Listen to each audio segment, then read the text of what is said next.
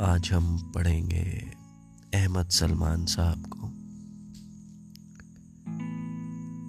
काफ़ी मुकम्मल शायर है। पर यह बात हमें काफ़ी देर से पता चली। इनकी एक नज्म और पेश करूँगा आखिर में, जिसने हमें इन्हें और पढ़ने पे मजबूर चलिए कोशिश करते हैं। जो दिख रहा उसी के अंदर, जो अनदिखा है, वो शायरी है। जो कह सका था, वो कह चुका हूँ। जो रह गया है, वो शायरी है। जो दिख रहा उसी के अंदर, जो अनदिखा है, वो शायरी है।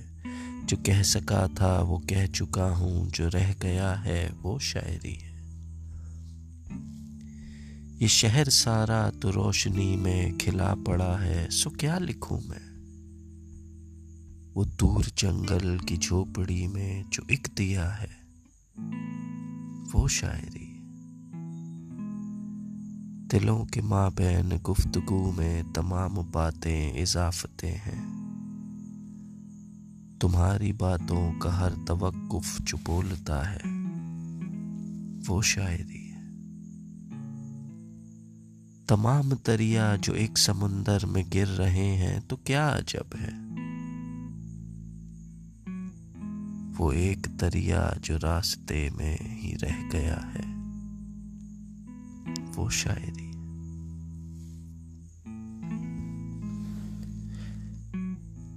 अब वो नज्म जिसका हमने ज़िक्र किया था।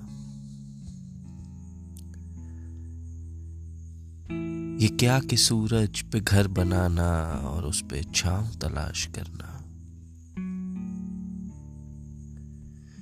ये क्या कि सूरज पे घर बनाना और उस पे छांव तलाश करना। खड़े भी होना तो दलदलों पे फिर अपने पाँव तलाश करना। निकल कर शहरों में आ भी जाना, चमकते खाबों को साथ लेकर। बुलंद बाला इमारतों में फिर अपने गाँव तलाश करना।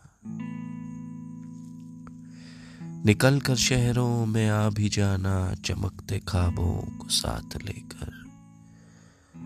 बुलंद बाला इमारतों में फिर अपने गाँव तलाश कर